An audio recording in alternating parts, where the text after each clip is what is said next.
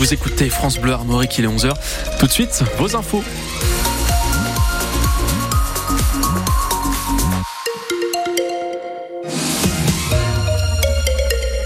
Bonjour à toutes et à tous. Thomas Coville touche au but. Le skipper breton est à moins de 100 000 dans l'ouest euh, de la pointe du Raz. Il devrait passer la ligne d'arrivée de l'Arkea Ultimate Challenge vers 14 heures, deux jours après le vainqueur Charles Caudrelier.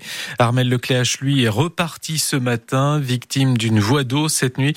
Euh, son bateau a passé, il a passé la nuit sur son bateau à écoper et à colmater, hein, mais il file désormais à plus de 20 nœuds en direction de Brest où il devrait arrivé dimanche.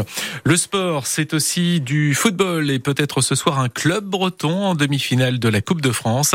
Pour ça, le Stade Rennais va devoir se défaire du Puy-en-Velay, équipe de National 2. Le match se joue à Saint-Etienne où 30 000 supporters sont attendus. Hier, Valenciennes, club de Ligue 2, s'est qualifié au tir au but face à Rouen.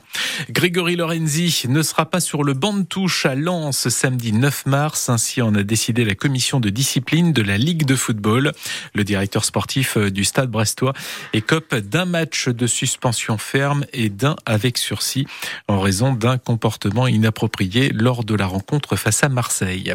Pas de miracle pour l'équipe de France de foot euh, féminin pour sa première finale d'une grande compétition.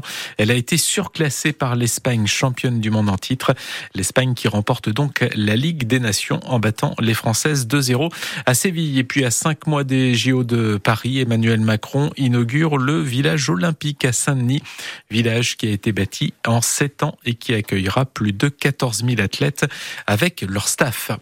Dans l'actualité aussi, les sénateurs ont voté hier l'inscription de l'IVG comme liberté garantie dans la Constitution. Un rendez-vous maintenant lundi après-midi à Versailles où le Parlement, Sénat plus Assemblée sera réuni en congrès pour entériner définitivement cette inscription dans la Constitution.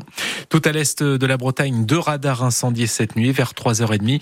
Le premier sur la roquette de Fougères, le second à Luitré-Dompierre sur la route de Vitré. Une enquête a été ouverte par les euh, gendarmes. Et puis 5600 euh, foyers modestes de la métropole de Brest viennent de recevoir un chèque service de 20 euros que 30% des ménages éligibles n'ont pas pu recevoir. La faute à un blocage administratif et à la loi RGPD qui empêche à la caisse d'allocation